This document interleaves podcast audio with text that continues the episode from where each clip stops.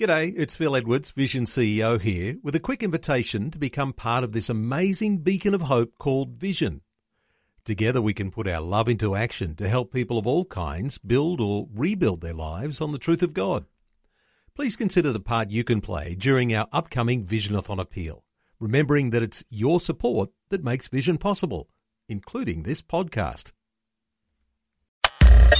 Audio on demand from Vision Christian Media. Jesus said, If you hold to my teachings, you are really my disciples. Then you will know the truth, and the truth will set you free. Several Christians have stumbled because they had faith that God was going to do something in their life, but He didn't do it. But did God really fail them, or were they mistaken in their understanding of faith? Some think that faith is just a feeling, a, a feeling of confidence. If you feel something is going to happen, it will. Others think it is an exercise in mental gymnastics to talk ourselves into believing something that we don't really believe. The New Testament teaches us that faith comes by hearing the Word of God. Now let's think about that for a moment. Just as the sense of our physical hearing is dormant until it is struck by sound, so faith in itself is a spiritual sense with no power beyond the voice of God. It's not psyching or hyping ourselves up to be optimistic about something. It's hearing from God. What has God clearly said in His Word and in your life? If you know this and believe this, then you have faith in God.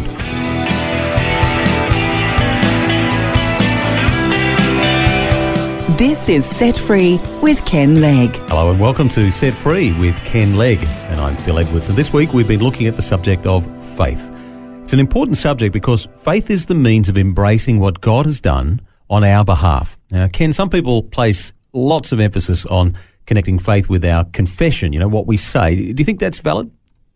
I think to some extent it is. Now, of course, there's always a point where even our faith or our confession can become a work. And you know when that's happening because the focus is taken off Jesus and comes back onto us again. But I like to say that thanksgiving is the language of faith. You know, we, we do know when a person is believing and we know when we ourselves are really trusting in God because it comes out in the way that we speak. And, and I think that uh, thanksgiving is the language of faith. Mm. If we're giving thanks, then we're, we're walking in faith because we're really believing that what God is going to do what he said he was going to do. Now, you find often that um, in the teaching in the New Testament about prayer, Paul always exhorted us to give thanks. And we can often think that, you know, Thanksgiving is something that we do after we've received something. But I think that it's also something that we do ahead of time because we're expressing our confidence in what we're bringing before God. Well, that's really faith, isn't it? If we're thanking God for something we haven't seen or, or received yet. Yeah. Let's look at some of the things that Paul said. For example, in Colossians, he says, as you have therefore received Christ Jesus the Lord, so walk in him, rooted and built up in him and established in the faith, as you have been taught, abounding in it with thanksgiving. So as we walk through our Christian life, we're continuously giving thanks, saying, God, you're sufficient. You know, you, you your grace is with me right now, and uh, you are, are making me able in this situation to be all that I need to be and to do all that I need to do.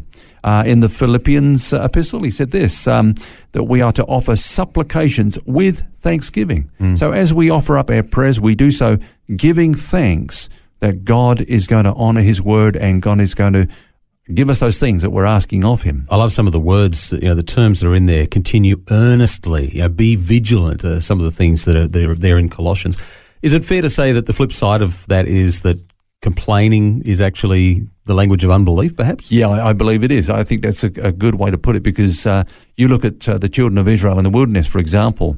Um, they kept whinging and complaining and talking about going back to Egypt. Why did they do that? Because there was no faith in their heart. They they were an unbelieving generation. They didn't believe that God would do what He said He would do and bring them into the promised land. They looked at the circumstances, they saw the giants, they saw the obstacles, and they voiced their unbelief by their complaining. So thanksgiving is the language of faith. It's an expression of our faith, whereas uh, complaining is really uh, an expression of what's in our heart, which is unbelief. I guess in many ways you could say that faith breeds more faith and unbelief breeds more unbelief. Yeah. That the whole thing of the confession of, of your mouth Is it fair to say, though, that you can tell if someone is trusting God or not by what they actually say? Look, I think it is to, uh, you know, I, I mean, I, I, wouldn't even judge other people. I look at my, myself and uh, I know by what's coming out of my mouth whether I really believe what I'm professing, I do believe by mm. The way that I talk about it as time goes on and as I look at circumstances and so on. Now, it's interesting to look at the life of Jesus in this respect because um, he often gave thanks to the Father uh, as an expression of faith, not just for what the Father had done, but as an expression of faith in what he was going to do. For example, um, you know, when he fed the 5,000, you know, he took the loaves and he took the fishes and he gave thanks. Now, we can say, oh, he was just saying grace. that's, that's the way I used to read that, is that Jesus was just giving thanks to the Father for what they were about to partake of. But actually, later on in that um, chapter, in John chapter 6, uh, we read that um, when the people saw that Jesus wasn't there, um, they saw other boats coming from Tiberias near the place, it says, where they ate bread after the Lord had given thanks. Isn't that amazing?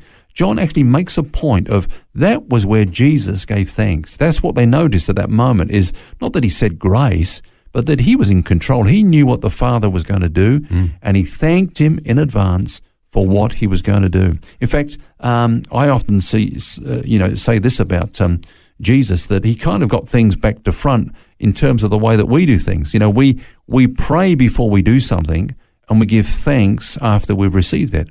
But you find that Jesus often gave thanks ahead of time, like here, and also at the tomb of Lazarus, you know, when he came there and everyone was crying and weeping, he thanked the Father. He gave thanks that the Father was in control. He knew what he was going to do. And uh, he thanked the Father as an expression of his faith. And then often when Jesus did something miraculous, like when he fed the, the multitude, he would go away and pray afterwards. So you're saying you're saying Jesus got it the wrong way around. uh, in comparison to us, of course, uh, you, you, know what I'm saying. Is I yeah. mean, you know, I'm not making a doctrine here, but I'm saying is uh, just an observation I came across.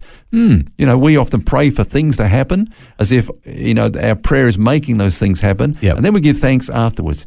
Jesus thanked God ahead of time, expressing his faith, his confidence in the Father, and when those things happened he went away and spent time alone in prayer. almost like saying, Now let's not get carried away here. I know that this came and this happened because, Father, you initiated this. All I did was to respond to what you were initiating. And really, it gets back to, we were talking about this yesterday, that, that God is initiating things in our lives. We need to be really in tune with that. And it really is faith if we're going to express thanks before something has happened, like Jesus has done that um, we're saying, We're in your hands, God. We are trusting you completely. Yeah. In fact, I think we're actually saying three things when we give thanks ahead of time regarding the promises of God. First of all, we're thanking God that whatever situation we're in, God is in control. Mm. He's always in control, you know? And we're giving thanks for that, that we're just kind of really um, getting our bearings here. Lord, you're in control. Secondly, we're giving thanks that He has not left us in that situation without resources to deal with it. His grace is going to be sufficient for us. We're giving thanks for that. And thirdly, we're thanking God that even though we might not know what's going to happen, we know that all things are going to work together for good. Now, Abraham, as we've said, is the father of faith. He's the father of those who believe. And we, saw, we see this principle in operation in his life. You know, for example, in Genesis chapter 12, when Abraham was given another promise concerning the land that God was given to him, mm-hmm. in response to that, he built an altar.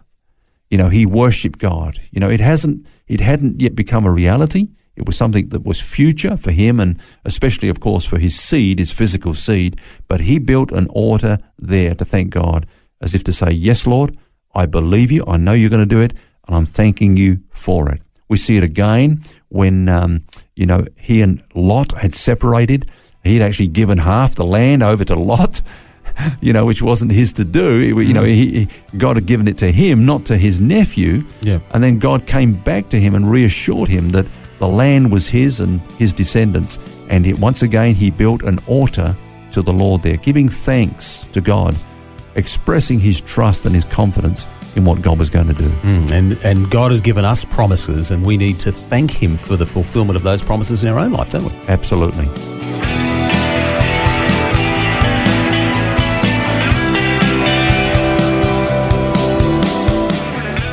Been listening to Ken Legg and Set Free on the subject of faith, and we'll have more tomorrow.